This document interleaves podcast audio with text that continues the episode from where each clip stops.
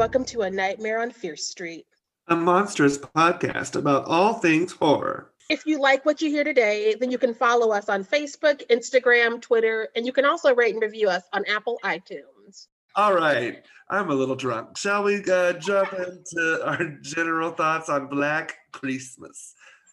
Uh, this was clearly written by femmes, and that's a very welcome departure because when we talk horror, it's mostly cis hetero straight white men. uh, so I appreciate the little nuggets that we get that we don't get from those few. And I, and I love how easily they came. Yeah, like, it's not like a big moment when she talks about her diva cup. It's not. It's just she's looking for her diva cup. She's lost it. Where the fuck is it? Yeah, like up top, the girl got her friend a vibrator, and that's another thing I keep clocking is that we don't talk about women and sexuality because we're so used to being objectified that nobody in these films ever goes, would a woman actually enjoy this? Or or it's just like let Boobsy McGee fall in the bathtub. But we never get to see her be like, what do I want? What do I need? Can women enjoy sex? According to horror, they can't. Right. Um, but yeah, the lost diva cup with abandon. That that, that was moment. The diva cup with a also think being helmed by films is the reason that we have a survivor who's one of the final girls because that's something that men just wouldn't think to do. Mm-hmm. How it was executed, I have concerns about. yeah, I have questions about that too, which we'll get to for sure. Um, but I did like that she was there and they did have that in as a as a component because well when we get into it the yeah. themes and everything about this film you couldn't do this film and not have that included it'd be really fucking weird I, I also feel that uh, because all of the final girls were not your Laurie Strodes or your like puritanical buttoned up, don't use bad words, don't drink um archetypes. I also I also enjoyed that of the things I do take away from this movie. Um I you may disagree with me, but I I understand this movie kind of feels like a Buffy or Charmed episode, and I'm here for it. I love it. I love that it takes I, I, like uh, I don't know. It, it does kind of feel like that to me, but I I'm here for it. I see a lot of this movie gets a lot of flack on social media, typically from white men. Which sit down, have a seat. You've had many movies. Let some women take control for for a second. Even if you don't like it, that's still fine. Women can make mistakes too. It happens. Um, but don't like I don't like I looked at some of the IMDb reviews and it's like Bob or Sam or Steve, and I'm like, I, I don't care that you gave this film a one. Like, give. I don't think it deserves a one. I think that's a stretch. Y'all just mad. I think they gave Lords of Salem an eight because they got to see Sheri's boobs again. Right. Like this isn't a ten, but it's not a one. I mean, it's it's middle of the road. It, I, this is my second time seeing it. It's middle of the road. I don't love it. I don't hate it. I just it's there. It's one of it's one of those that I enjoy. I personally really enjoy it, but I also understand when other people don't enjoy it.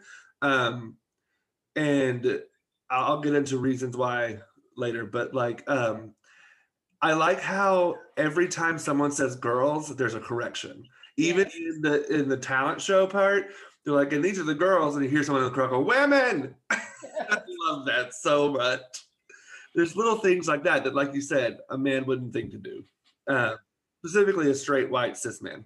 Um, and I love that every femme character well, most of them, not everyone, not all of them, but most of them have a badass moment, have a mm-hmm. moment where they are fighting back. Even if they die, they have that moment where that, like, um, I think her name is Marty. Is that right? Um, the the one that sacrifices herself so the other girls can like escape. That and, was supposed to be a badass moment, but it I mm, it wasn't. It wasn't. It wasn't. Um, uh perform not performed because I think her performance was fine. It wasn't um executed amazingly, but I think it was intended to be let me put myself because she's already hurt. She knows she's a liability. Let me put myself on the line for, so my two best friends because she says earlier, I I don't want to get into my notes too quick. earlier that she wants her friends to be ants because they're all an extension of themselves of themselves, and so she sees her sacrifice as a, a, a way to help them live. So maybe maybe something could have been shifted writing directing wise because it just did not work. So it was like run! And they watch her die and then they run. And i was like okay. Yeah. her death also bothers me because she dies right after her boyfriend and i'm like so she can't just be her own person without him or without fighting with him or carrying him around yeah. Uh, well, like- yeah. I got I got thoughts about that boyfriend, which we'll get to. i got thoughts with all these men but that's but anyway, let's get down to our actual notes on the film, specific points. Um, first things first, Mr. Cary always could get it in any timeline. Um, in this particular movie, he's a creep who's shoving problematic classics at us, but I'm still like, damn, why are you attractive? Stop it. Um, accent for me, I'm like, ooh, right? And I really hate it because you know how I feel about the classics because we've gone from studying them to worshiping them and using them to keep upholding problematic um, white patriarchy um, and racism. And people just, they can't have the conversation. They're just like, but Shakespeare's language. And it's like, but also other people could have language if you would produce them. no, no, that, that can't happen. It can't- you have to read the other scripts and then you can see the language. um yeah no i totally agree he's very he's a very attractive man um and it kind of rolls really nicely into my first point and this is kind of a bigger point for me because this is one of the reasons why i do enjoy this film um that it really leans into that toxic masculinity is the villain it's not some man with a with um that's a psycho it's not some misguided form of vengeance. It's literally toxic masculinity that is it, that is infecting these young um, college age men. And you see that through the use of sexual assault, which we'll get to more later. But um, the idea that this is an army of men, the way the, the men react to each other, like in the scene when um, Riley breaks up the potential, which I have questions about that at a later point because you know uh, the potential date rape scene with her friend at the beginning, um, and he says, you know, Brian would have never done what you said he did. Like, ugh. Anyway, how many times have we heard that? that pack mentality because they can't believe these things happen because it doesn't happen to them because of their privilege. The removal of the bust of the of the founder, um, John. Uh, I think they even call him John. Is it Jonathan Hawthorne? It's the- Hawthorne.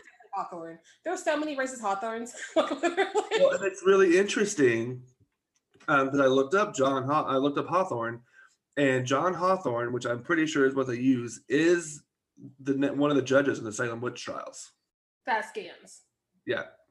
Um, so it's very interesting that they made that analogy or that um, allusion back to actual real life history of women being murdered by men in the toxic masculinity. Um, and the line that um, he has, the teacher has, with as many sacrifices have to have been made to keep our traditions alive. I mean, how much damage will straight white cis men make before they realize their traditions are really just bigotry wrapped in history? That's just it because that's what gets them through the day and it keeps them where they're at above the rest of us. They can't acknowledge it.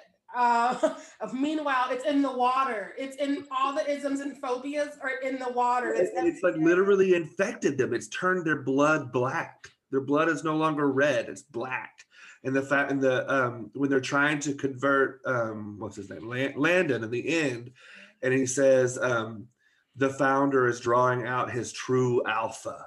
He's a fighter, a true man. Like that whole idea of masculinity and being angry and fighting and violence and how much that has permeated throughout our history, not just our history, but human history, Mhm. um, is a, a, a problem that we need to fix because it's clearly why. I mean, a majority of serial killers are men. A majority of terrorists are men. A majority of rapists are men. Uh, like, Yeah. do you sense a trend here, people?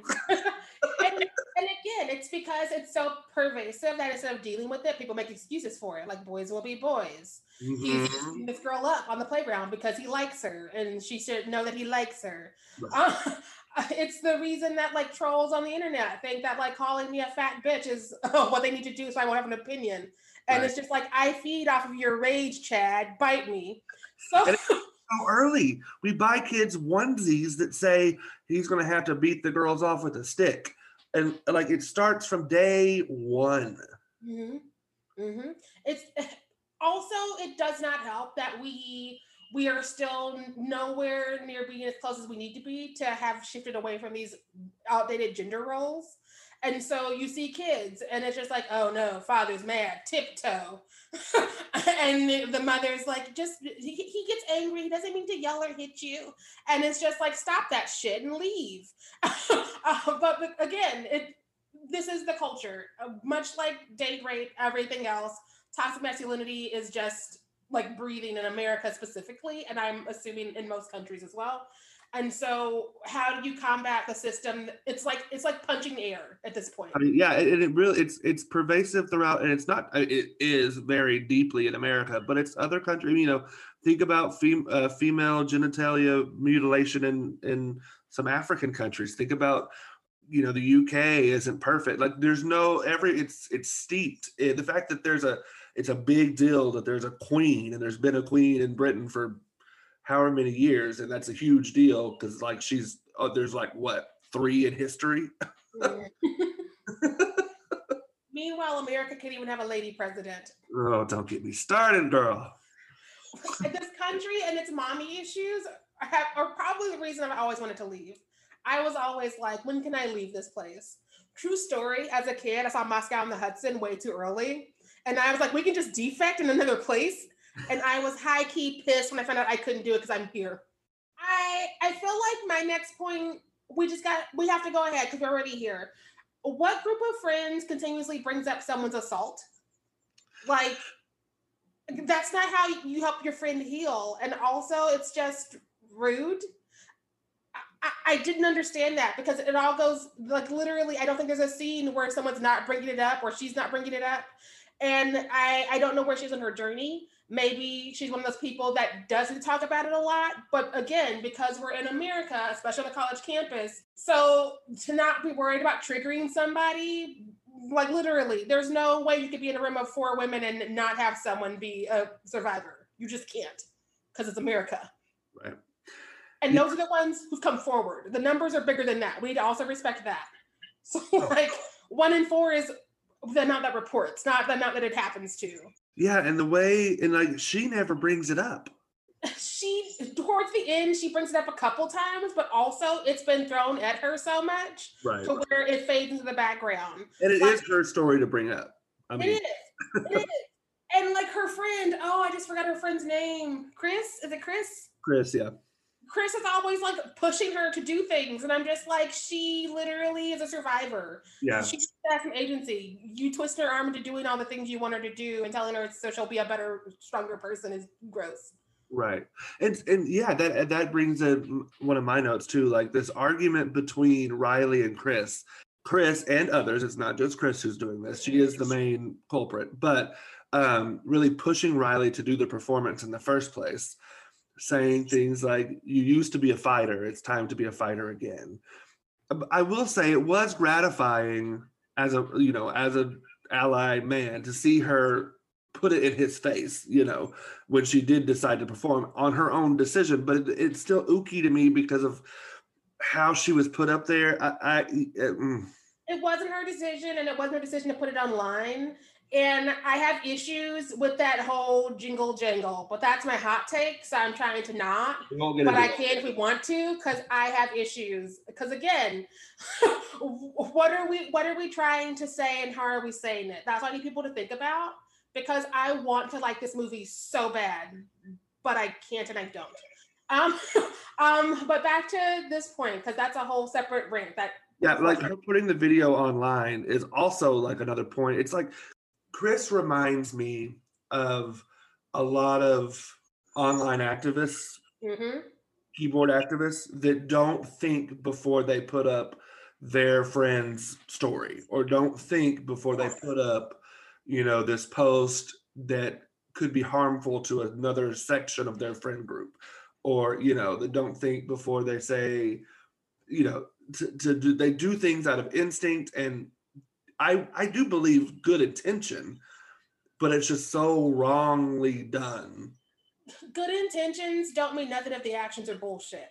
She reminds me of the. Have you seen Woke on Hulu? see what Woke on Hulu. It's a show. no but it's on my list to watch I, I've only made it a couple episodes in, but like our lead is obviously like thrown to the ground and almost just terrorized by the police because he fit the profile as a black man. Black men always fit the profile when racist police are out there. Right. Um, but his white friend runs in and starts yelling at the cops and makes a big old moment out of it, which he could never do on the ground because we know how that ends if somebody asks to breathe, even. So once our lead gets back off the ground, like the white guy's like, I can't believe they did that to us. And it's like, us? Who's us? Who who is this us? You Right.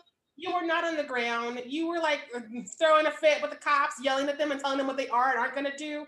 And you, your life has not shifted. You still have like your pocket full of like coke and all your privilege. and that's what Chris reminds me of. yes. it's when the cause becomes more important than the person than the people And it's not even just Chris, but it's the filmmakers, even because in the end, Riley faces off against her attacker. We know what's going on. Anybody paying half attention knows what's going on. We don't need them to intercut with when he assaulted her. We don't need to see more of that, It's a big- uh, especially in this fight where uh, clearly she has to overcome him. Otherwise, it's going to be a real downer of a fucking movie. And so to like I, I was like, why are we intercutting? We don't need to go back. We need to like go forward. We need to make this more of an overcoming as opposed to don't forget in case you forgot, in case you forgot. Yeah, I'm curious if this is one of their first films. I mean, being women, I would bet this is an early, you know, earlier in their career, um, because that does feel like an er, like a, I don't want to say young because I don't know how old they are, but like a, a new artist mistake of like, let me hit you over the head with it. Do you remember she was assaulted? Do you remember she was assaulted? Yes, we remember. You Yeah. don't have to hit us over the head with it. I found myself wondering if they were trying to make a statement because again, rape culture is so pervasive. And so I wonder if the reason that they normalized talking about her assault was them just sort of being like, this is the world that we're creating here, but it just wasn't done in a way that made it make sense. So I was reaching for a reason to make it make sense. Yeah. Because like, even in the damn jingle, even in the damned jingle that they get up and sing in their like sexy mean girl outfits, um, they they're like S E X, and then they describe assault, and that's one of the things that drives me fucking crazy about that moment is that we're using the word sex in a, a song about assault. And the way that America, especially the media, hangs up on twisting things so it doesn't seem like assault for these alleged assaulters. So we have an unwanted sexual encounter or had sex with a minor. You can't have sex with a minor. You are assaulting a minor. That's what you're doing. And and so I just I am upset with them. And I don't want to be upset with them, but I am. Yeah, I think I think what they were trying to do with that is to make it a clever dig as opposed to like an actual statement in that moment. But no, you're right. I mean, language is important. That should have been thought through more. Yeah. I I, I still go back to I think that is just an I hate this I hate my words right now because I can't think of like what I want to say, but like a rookie mistake in quotation marks. Again i feel like i feel like when you're dealing with something like assault even if you are a survivor you have to understand and give grace to people who are not handling the way you are. So i don't want to assume what their intentions were and what their like histories are and what baggage they bring into this and experiences they're bringing to this. But also when you put something out here like that you have to look at it from all the angles because literally literally what are you doing like good intentions mean nothing without solid actions. My second biggest issue with this movie is the dialogue. It, it really felt like an R.L. Stine Fierce Street book. And one that was like adapted into television without being actually adapted, but just sort of taken from the page to the recording. And like I when I was a tween in the 90s, or I wasn't a tween in the 90s, when I was a tween in the early aughts, That's math. Um, I would have been like, yay! But as an adult, I I wanted more nuance. I wanted I wanted more. I wanted them to be more clever because it was always very on the nose and very shoved in its platitude so we can use it. And it, there were so many missed opportunities with that because I am a dialogue whore. Like that's one of the things I do well as a writer, even when my entire play is shit. The dialogue is fun. and so I, I I wanted I wanted better dialogue, but again, this is remedial consent for those who we keep having to have these same conversations with. So of course we're gonna get a you're being hysterical, or of course we're gonna get your body, your choice turned around at you. We don't get actual like we don't get dialogue that works well together and is engaging so much as we need to put this in here somewhere. I want this in here somewhere. It was like a, it was like a phrase game with a bunch of things that they wanted to use, and nobody gave it the connective tissue it needed to make it land with the impact they wanted. Yeah, no, I agree. The the the dialogue had issues, even though I still say that I enjoy the movie. Um, yeah, I agree with that. Uh, so one of the things I did enjoy, and so a lot of rev- of the reviews were like, "This film, it's a remake of the original, and it it spits in the face of the original, and blah blah blah blah blah." And honestly, uh, having because I, I I own this movie on Blu-ray, watching some of the behind the scenes and like hearing the director and play or playwright or whatever the writer um talk about the process and like their thoughts they were really trying to make a new film that play that um paid homage to the original but wasn't a frame for frame remake of the original because we've seen the original. And then the original spawned 30 billion other slashers that did the same thing the original did. You put some girls in a room and you kill them, and it's scary. Mm-hmm. They were trying to do something different with that same kind of idea. So I enjoyed a lot, and then did a ton of callbacks to the original. If you actually look and and like think and don't just judge something based on the first five minutes, but like they actually gave the girls. Um, so in the original, there's some very iconic kills. Um, one of the one of them, which they the these um, filmmakers specifically gave to the women, as opposed to, to the men, was the plastic bag. It's literally on the cover of the original film, her with her face in the plastic bag. This time, the girl gets to do that to the man. Um, so they were taking these iconic deaths from the original and flipping them over to the other side, which I think is really fucking awesome. And we need to, like, that's something to praise about this film. Um, the girls also receiving creepy text messages. In the original, they were getting phone calls. They got phone calls with a man breathing and like all this stuff. That would not work in 2020 or 2019.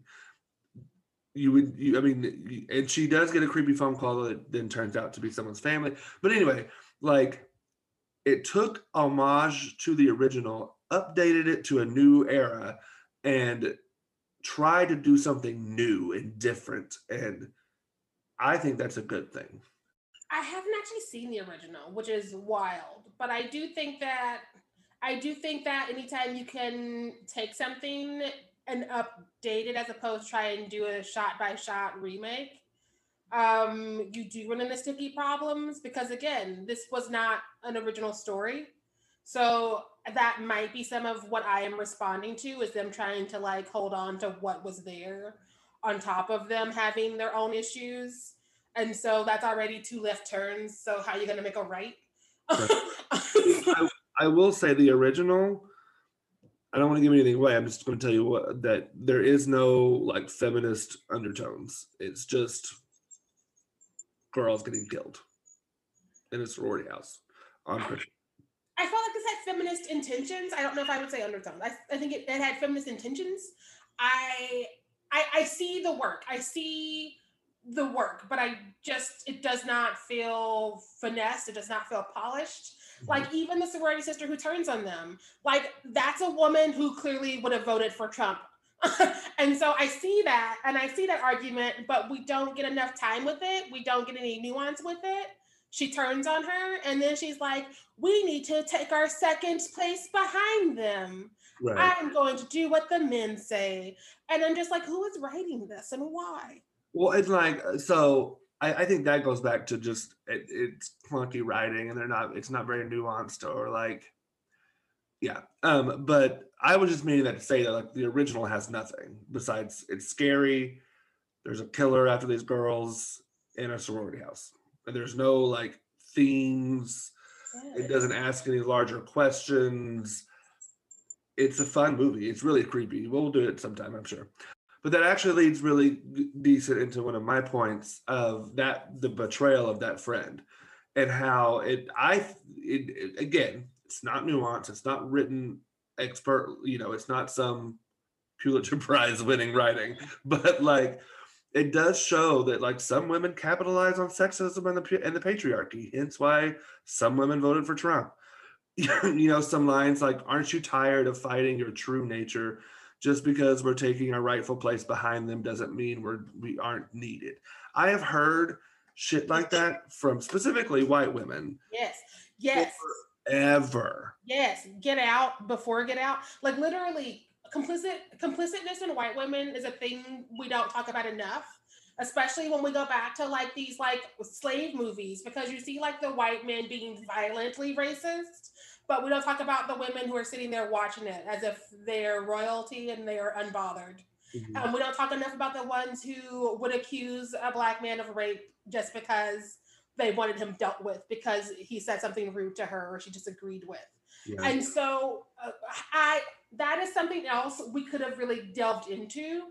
And I'm I'm kind of wondering if we'd switched Riley and Chris had if that would have given that just a little bit of nuance and payoff because like for the most part we don't and again i'm not saying if it's outside your experience you should be writing about it but we don't really get chris having a moment of being like my feminism has to be more inclusive than yours um we just sort of see her in this house and she's one of the girls and it's fine and it's cute but also like her experience is different it just is For That's- those of you that for those of you that don't know, Chris is a woman of color.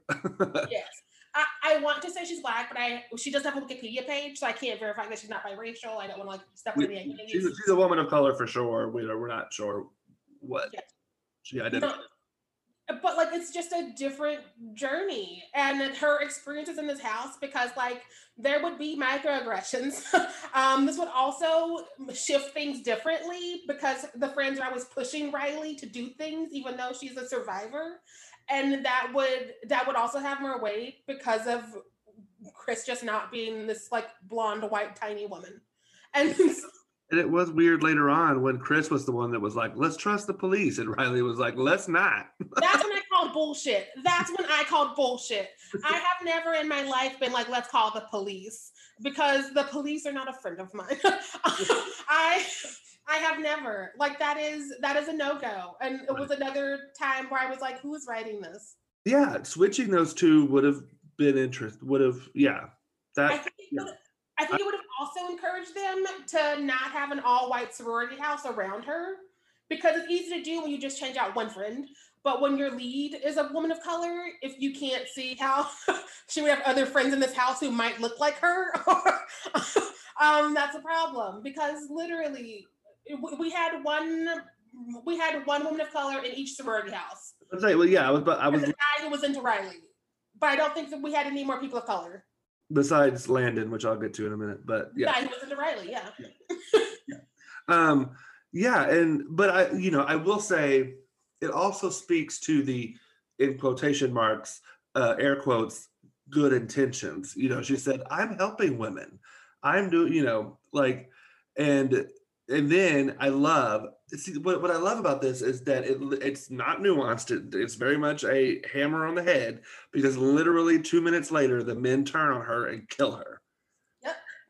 Because I'm sorry, white women, uh, not all white women, but you know what I mean. Those the the the Beckys. Um, the men aren't for you. They're not for you. They're using you to get to an end, to, as a means to an end of control.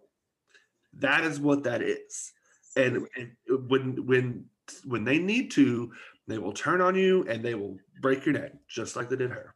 hmm because again, they have not been taught to care about anyone but themselves. Right. They don't know how to not be the center of their universes.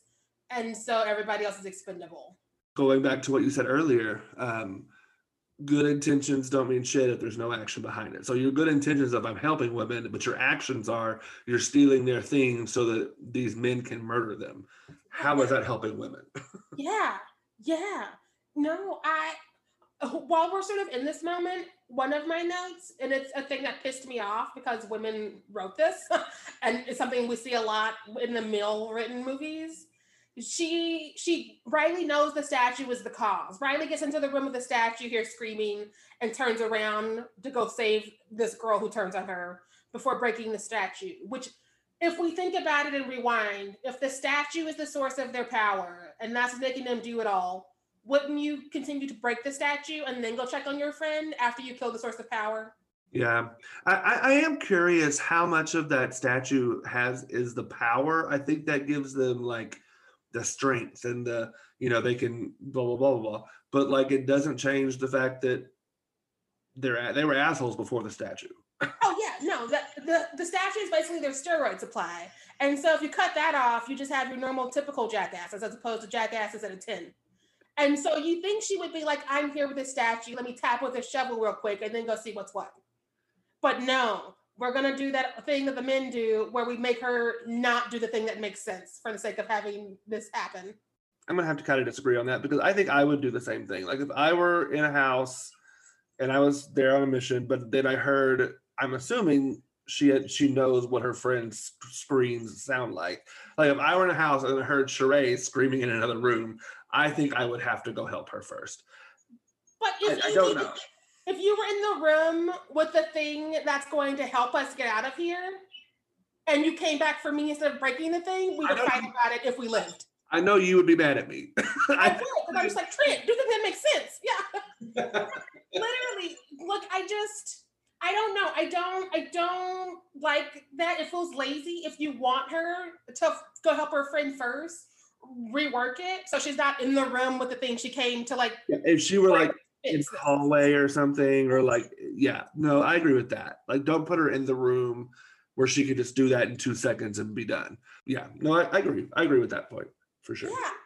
Especially because again, if you break the statue, you break what's giving them the extra strength. Yeah, I yeah, yeah. That was they should they could have made a better choice on that where she was. Um, I do think that they wanted to put that her going to help the friend so they could have that betrayal of a woman of women uh, hurting other women, um, which is sadly so prevalent. But um, yeah, they could have made that choice better. smarter way to do it. Otherwise, people get caught up on why you make this dumbass choice, as opposed to oh, this betrayal. Good point. That's a good point. I see you. I agree. It's it's like in the Devil's Backbone when she didn't shoot him, and I was like, why wouldn't you shoot him? true. That's true. All right. So my next note, we'll get into the the the men, the not the not the evil crazy men, but like just the men, the other men in this story. Um, I like Landon.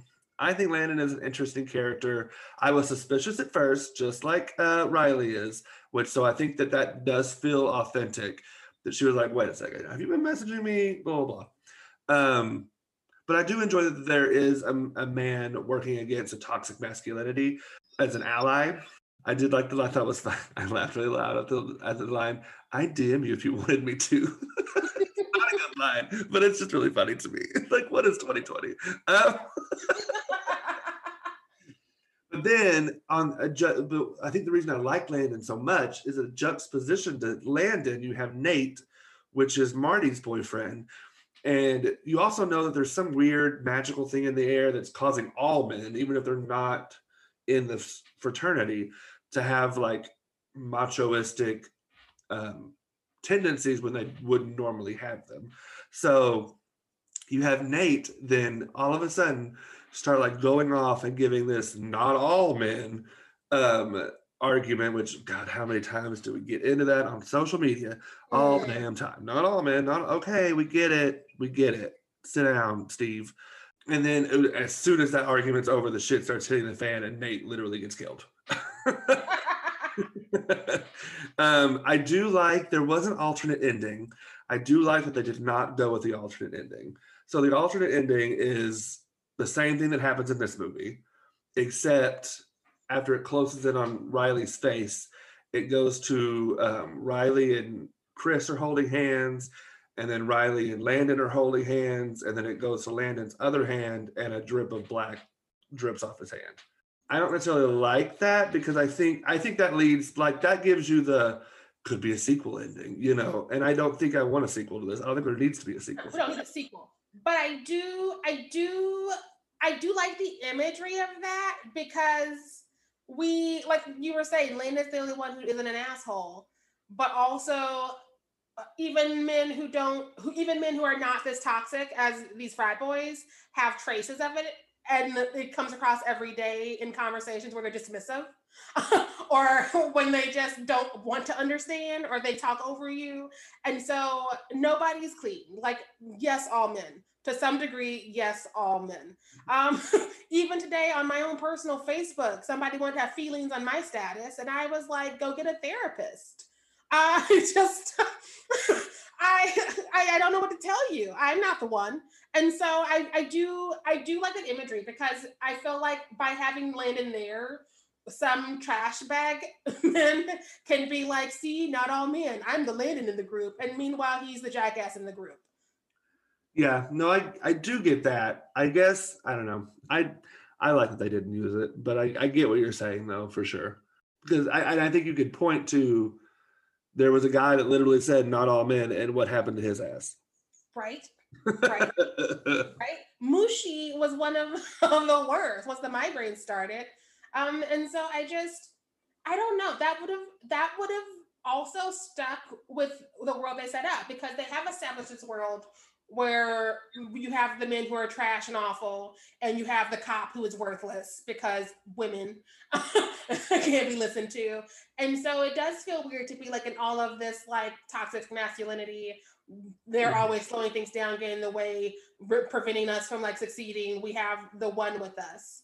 Well, and I, I kind of wonder if it would have been better served because like everybody here is hetero, everybody here is straight. So I wonder if perhaps if Lind, if he hadn't been straight, perhaps then we could get away with not having that ending and making it a thing. I thought about that too, and I yeah, and at first when I my first watch because I I've watched this movie before, um, I was kind of hoping just because I like Landon and he's cute and I you know, uh, that would have made more sense, especially because he he is drawn to Riley but like Riley is clearly not out there hunting men at the moment. Riley, I don't know where she's at on her journey because we don't talk about it.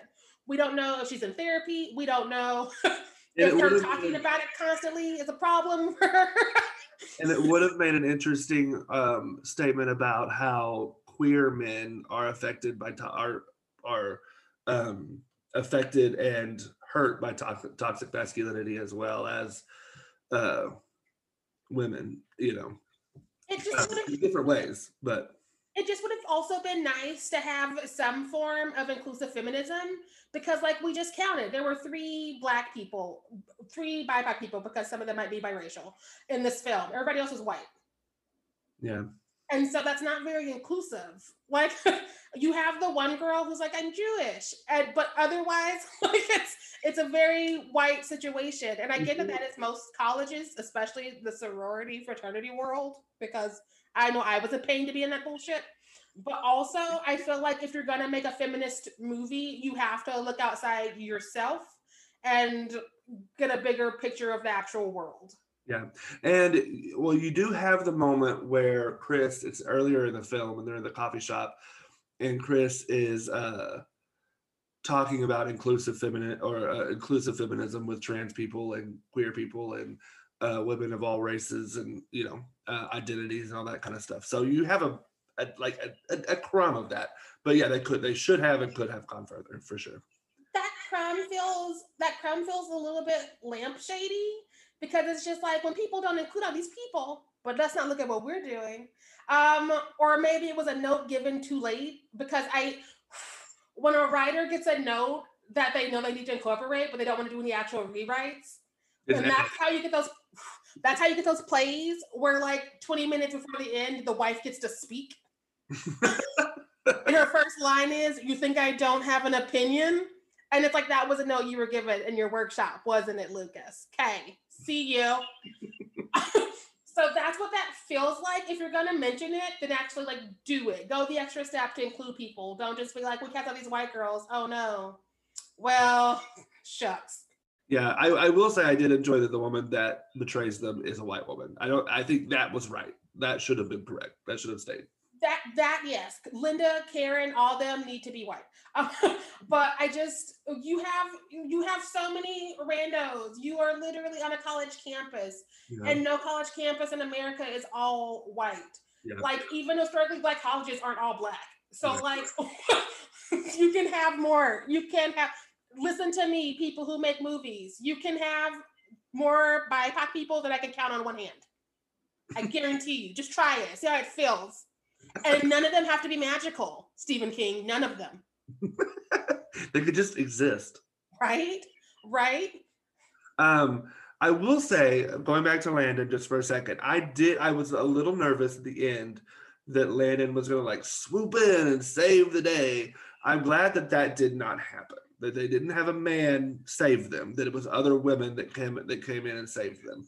So that I will say, that's a good thing. That is that is a good thing. Seeing the two sorority houses merge to come in and save the day was a very good thing. Another thing I appreciated was the sorority house fake out because the cop gets a call to go to the campus, the one who's been worthless this whole time, and you think he's going to the house with our leads in it. We forgot about the other sorority house up top. and so he shows up there and mayhem is happening there. That I love that moment, that switch around. Mhm. But also for me, that's the moment where I wondered what the actual plot is for the evil entity.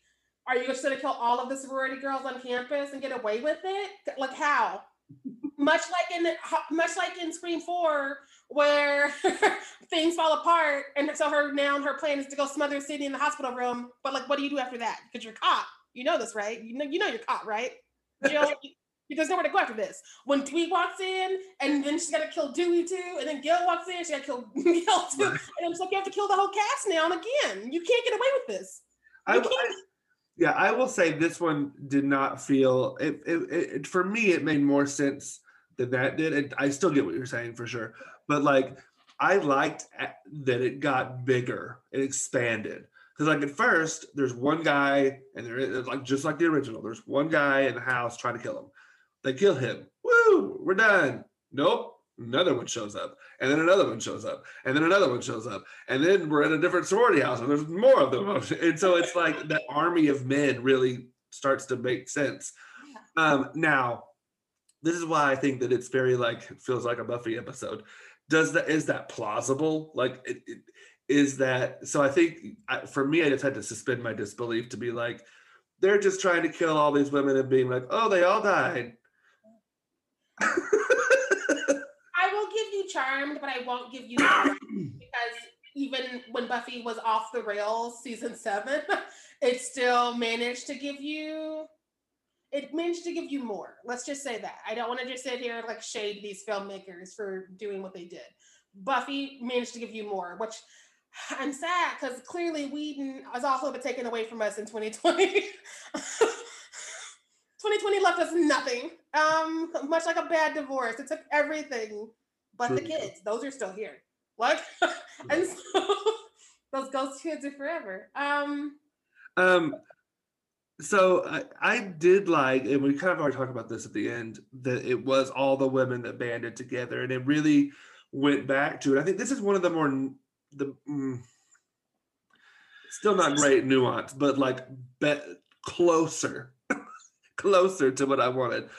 Going back to Marty and the ant thing, that that idea of the ant, um, and all of these women banding together to fight for their for their lives um and then riley saying we will never be broken and busting the the the lamp or not the lamp the statue it's a damn good lamp. No, That is- wow. I, respect the sentiment of that line, but again, it was another part of dialogue that felt like we want this in here, even if we can't make it smooth and finesse it. And so it, it just every bad dialogue it does something in my spine I can't explain. so for an hour and 40 minutes, I was like, oh. and my skeleton was Wolverining. And I just, it was a lot. Um, especially because it doesn't need to be this way. They have people who fix dialogue. I I didn't know more about that because that's one of the things I do do well. Um, but like while we're back here with the statue breaking, Kris turns Cary around or whatever this his name is. That's Professor blah blah. Um, and throws sets him on fire with a natural lamp. So maybe that's where you're going. um, to which my thought was, is this how you remove problematic white men with tenure? Because they're all over America and nobody wants to remove them. How many have had to quit of their own accord and or just get so old they have to retire? I'm sorry, y'all. My mic just dropped. like I feel like I was like, so that's how you get rid of them. Fire. That makes sense. That scans. Um, because like the reporting doesn't work. Talking to people don't work. Uh, going to other deans don't work. Calling your provost don't work. Right. Him literally mansplaining to her in the first like 10 minutes of this movie doesn't work. Like, yeah. Oh, that whole thing in the very beginning when he's like, uh, who who was this written by? Who do you think? Um, my thing is my thing is problematic white men with tenure is one of the pandemics we don't talk about. Uh, he would have literally gone to work the next day had she not set him on fire. And had he not been wearing these drapes like he was in Gone with the Wind, which is also a choice, these robes they were wearing. I, I was like, Franklin, my dear, I don't give a damn. What? One of these things, one of the things I really did like about this movie is that they they made the like jump that a fraternity was a cult. And yes. yes. That that's one of the things I can't take away from them because yes, those frat boys are a cult um, who breed these men who go on to get tenure and go on to continue ruining the lives of others because alpha dogs. Right.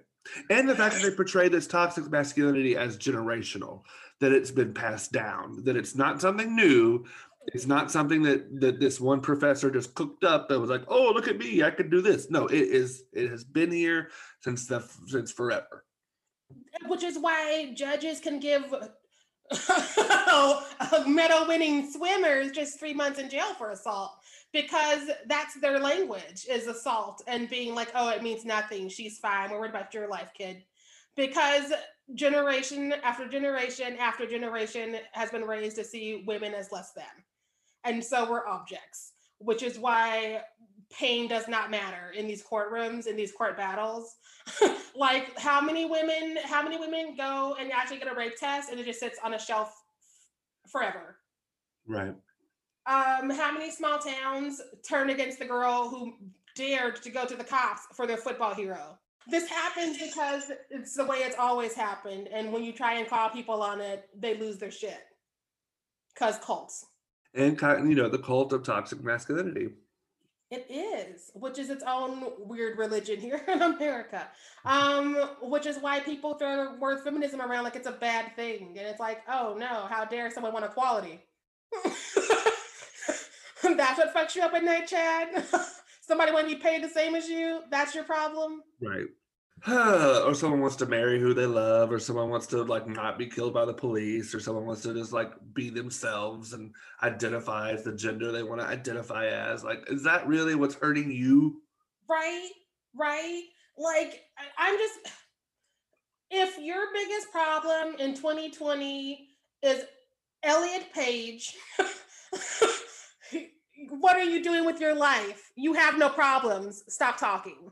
Right and you know, okay, I will say this because you know we were kind of wondering, but so before we get into our, into our hot takes, this was kind of a a, good movie to end our first season on because like it wasn't a perfect movie by any stretch, but it was a way for us to have these conversations, which is what we were trying to do with this podcast in in the first place. Um, and one of the things that I noticed, like I said, when I was looking through reviews, a lot of these on IMDb, a lot of these reviews were from men. I'm assuming straight white cis men. Mhm. Um, I could be wrong on some of them, but mm, I doubt on all of them. Um, and it's like you don't own this um, I this genre. You don't own this. I you know this uh, these films. Other people can have opinions, and like while yes, this is not a ten, it's not a one. Mhm.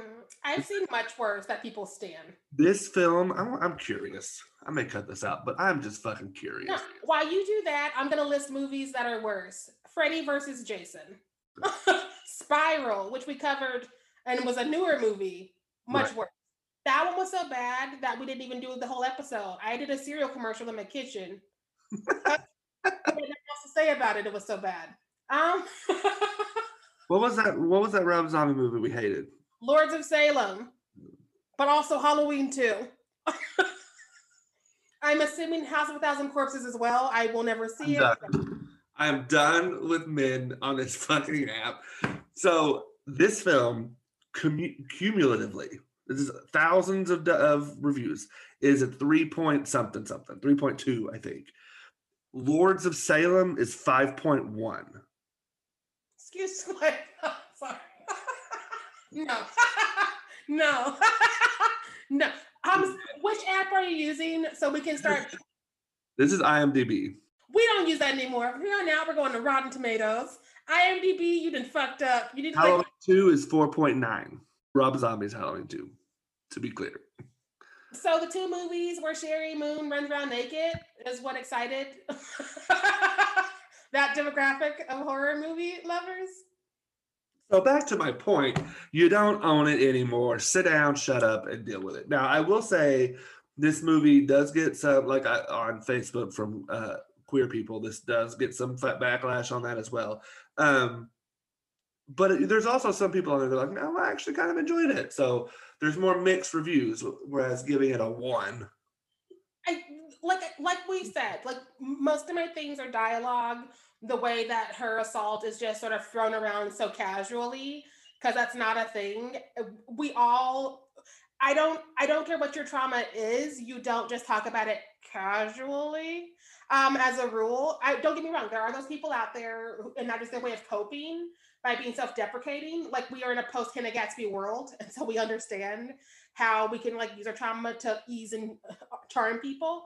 But for the most part, I don't see a bunch of survivors throwing their assault out in everyday conversation all the time and their friends throwing it back to them. That's just not how we talk to each other.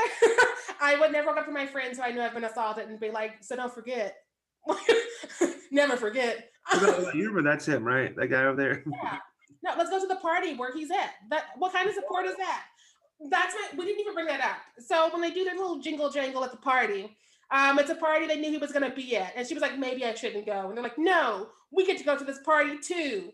And it's just like, why would you take your friend to the place where you know she will see the person who attacked her? Right. The- yeah, it, it- it's so wishy-washy about that because like there's that other moment in the caf in the coffee shop when the other frat boy comes in and he's like, "Hey, y'all come in, blah blah." Brian's gonna be there. He's the one that did this to you. Remember, blah blah. He didn't actually do it. You're lying. And then the other Kris like throws her water in his face, says, "Leave." And like, so like Yeah. you have moments where you're like, "Yes," and then it's like, "What? Yes, no, oh, what? I don't understand what's happening." And again, this is what happens when someone knows what they want to happen in a script, but they don't give time and thought into how to make it happen in a way that makes sense. So that's why you have her in the room with the statue where she could just easily reach out and tap it and go about her business. But she's like, no, let me go find the screamer in this house. And it's a very cabin of the woods, cabin in the woods. Sorry, the cabin in the woods. Um, where they keep fucking with them, so they do the dumb things, but we don't have we don't have a basement full of doctors going, no, separate. They're doing it on their own. And I feel like we've come too far to have horror movies where people make those sort of dumb choices for no fucking reason. On top of them just not taking the care they needed to with her backstory. All right. Shall we get into some hot takes? These are our last hot takes of the year on this podcast. I'm sure we'll have hot takes tomorrow on Facebook. Um, follow us and find out. right? I might have another one tonight. Uh, Bueller. Uh, I'm leaving that in, by the way. Uh, yes, Bueller. Bueller. um, he don't listen to this anyways. But you know what? Hot takes.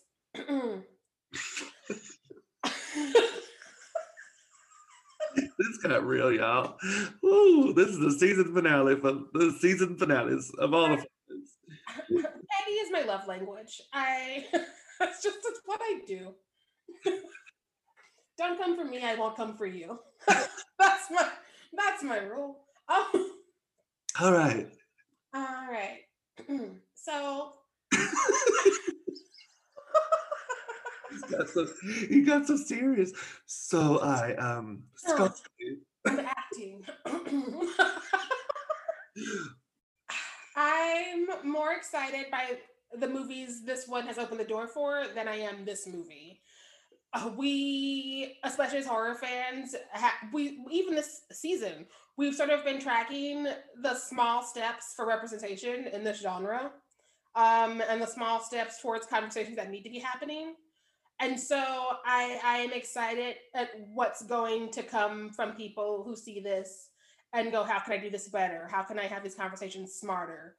Um, so this is sadly a milestone, even though I, it's middle of the road. I mean, clearly better than Lords of Salem and Halloween 2, IMDb, fuck you. it's it's not it's while it's not great, it, it is something. It's just real messy right now. Um I also I also have to acknowledge that we've had decades of women just not being in these rooms in these positions. And now that they are, even with this one, I'm sure that they had to like deal with all kinds of issues, like the gatekeepers being like, "Can you dumb this down? Can you make this human? We need an ending where at least one of the men are not all men," and like them having to keep having the same conversations we've been having about toxic masculinity and consent and sexism that America just does not want to hear and comprehend. And so America refuses to fucking learn. And so maybe we don't deserve a smart movie. So okay, so my hot take, because I actually I do enjoy this movie. I know I'm in the minority. It's fine. I I, I accept it.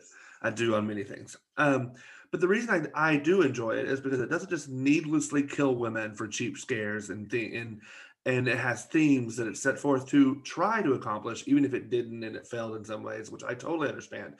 I I, I totally give that this film is not um a great film like it's not in my top 10 it's not in my top 20 it's not in my top 100 but i do i i enjoy it i don't think it i don't think it deserves the amount of hatred that it gets um on social media and online and through um reviews and stuff like that as i've said before in this one um but yeah because it, it it's it actually has it tries to say something even if it again even if it does e- even if it doesn't do it correctly or in the best way. I will also say that I think this film suffers um, from it being PG 13.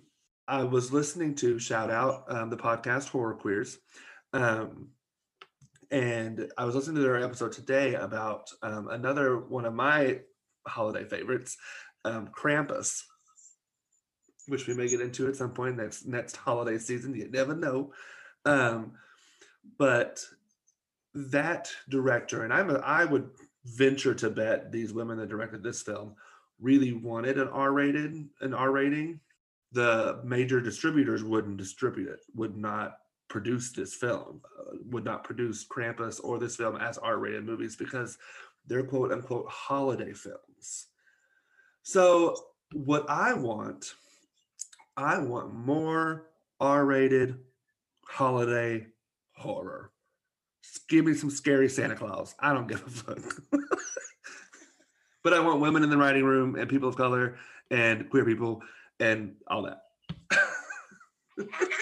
I think the PG 13 rating helps this movie in that it gives it the things that you just said you liked. Like you said, you didn't like that it was needlessly cheap deaths, which is what you normally get in a rated R movie. and there also wasn't a lot of sexuality. Like there wasn't just like nudity because that's what we also get it to Yeah, the R I just think it could have it could have been a little scarier if it were R rated. Because like if there's any blood, it can't be R. Yeah. Or it can't be PG thirteen.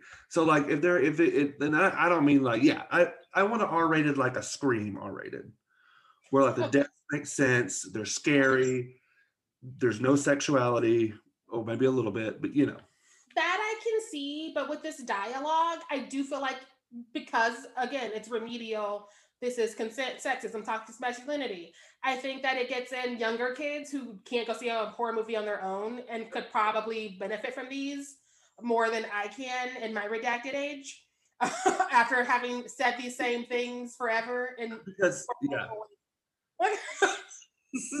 as someone who um, teaches, not like a public school teacher, but like I do enjoy having having uh, horror films that I can show in class that aren't. So uh, yeah, I get that. I but I do think to fix a lot of the criticism that this film gets that it's not quote unquote scary is because they couldn't because it's rated PG thirteen. I mean, the criticism that it's not scary is because men don't understand how scary men are. So that was going to be there no matter what. That's a good motherfucking point. Ain't it? Men don't understand how scary men are. That's the tweet.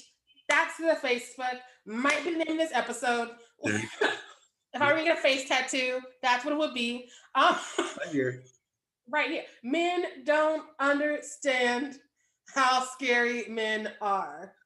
Go around on my chin, round it, so I can stop saying it. I'll just, I, and so it was always going to get that because whenever something dares to be created by femmes and is dared to being feminism, it's not something that men understand, and so therefore I must piss on it immediately. That's why so many trolls come out of their mother's basements to talk about how Ghostbusters couldn't be women because women can't bust ghosts. And I was like, Stewie, Right. And the problem with that movie were far from them being women. Well, right, right, right. No, it's the reason people keep coming after the 13th Doctor on Doctor Who because a woman can't drive the TARDIS. And it's like, good sir, like, you mean to tell me you can't envision a world in which your two hearted alien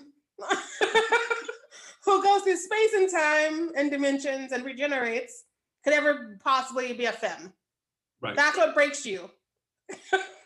the fact that the regeneration could be into a woman is what breaks you, and now you can't finish watching this thing you've watched for 60 years. yeah. You don't deserve it. But yeah, we're the snowflakes. I Right? And and then again, when you call them out on it, it's like, no, I, it's not because I'm a sexist. It's because she's a woman. And it's like, well, Jebediah, I don't know what you want from me. If this is your argument, all right. Well, should we should we leave it there?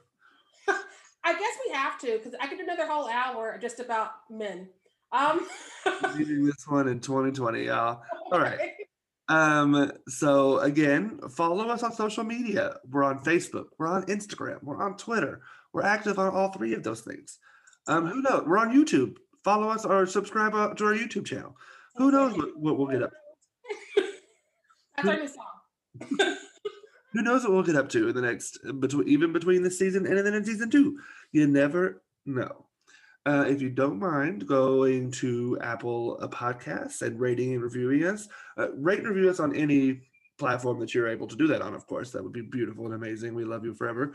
But for those of you that listen on your iphone or your apple products uh, apple podcasts really use that for their algorithm to help people find our podcast. So make sure you do that. Um, yeah, so this is the end of season one, Sheree. We have officially. Oh my God. I, I just want to say thank you to all of our guests who made this so much fun. And to all the people who played with us on social media who made that fun because as you know, starting a new social media page is always stressful because you have five followers for a year and you're like, well, what have I done? You know, and I think that, you know, we when we created this podcast and these social media pages and all that, we really set out, as we've said, to create a new or maybe not create a new, but re- reform the already existing, or I don't know uh, the right words. I've been drinking. Um, to give a space to people who don't get a space in this world of horror that we love. Yes. We we are not taken care of in this genre, and so it's been very cool to have all of our random friends and even some strangers pop in and share this need to like want to talk about these things where we can't talk about on the internet without Chad running in. Um, yeah, and to create a space where there where we're able to talk about what we liked, what we didn't like, in a safe place where we could all learn from each other and be able to express ourselves and express our what we want to see in the future of horror and what we want to see in um, what we did enjoy about the, the past and what we didn't enjoy about the past and right? all of those things. And so I think that we have had a very successful first season and I'm excited to see what So season brings. so much better than I thought it could ever be. Um, I guess we should also thank our sponsors, LaRob Payton, for being the first person to spend money on us, even before we did. Um, thanks the Um, my sister for having Amazon and giving me the password so I could see most of these movies. Can you imagine if I had to pay for Lords of Salem? Can you imagine the rate? Never heard the end of it. No, I would have ended the podcast. I'd be like, we've gone too far. I want my six dollars back. I'm tweeting Rob Zombie. I, I so If you like had to guess what Sheree's least favorite movie was this season, I'll give you three guesses. The first two don't count. so yeah, thank you, Shayla Bohannon, even though you're not listening, but you had an Amazon and I used it. Thank you to everyone that's already done the rate and review stuff on Apple and other other platforms. We again, it helps people find us. We're so grateful to everyone that's listened. Um, all, over two thousand plays on our forty some odd episodes. That's in fucking insane. and 14 countries, one of which is America. So 13 countries. 13 and a half, Sheree. At least 13 give and a half countries. Huge because like we we seriously set out to do this just to stay sane and to keep creating and we were like maybe 10 friends will listen and here we are. That's a lot more friends than we have and a lot more places than we can go right now. more places than I've traveled, and I want to travel to all those places. So after this fucking pandemic is over, and we're all still alive, hopefully, fingers crossed. Um, let, let we who knows? We may take this on the road. I would be more than happy to go to Ireland, Germany, um, Spain, and record a podcast from one of your couches. We'll if you go, have couches, let us know. we'll go on tour. That would be fucking incredible. Um, God, yes. God, yes. and I think we're almost in every state. Pretty much. Like I checked it today. It's ridiculous because we were in the ones that like we went to school in and we live in and we have some of our close friends in and now we're kind of everywhere. Um everywhere. Even even the places we we're in Florida. I don't know who we know in Florida. Y'all, if you're in Florida, get out because Right? global warming is coming for you, and you're turning red more than ever. So it's time. You're in trouble, you in danger, girl. The call is coming from inside the motherfucking house.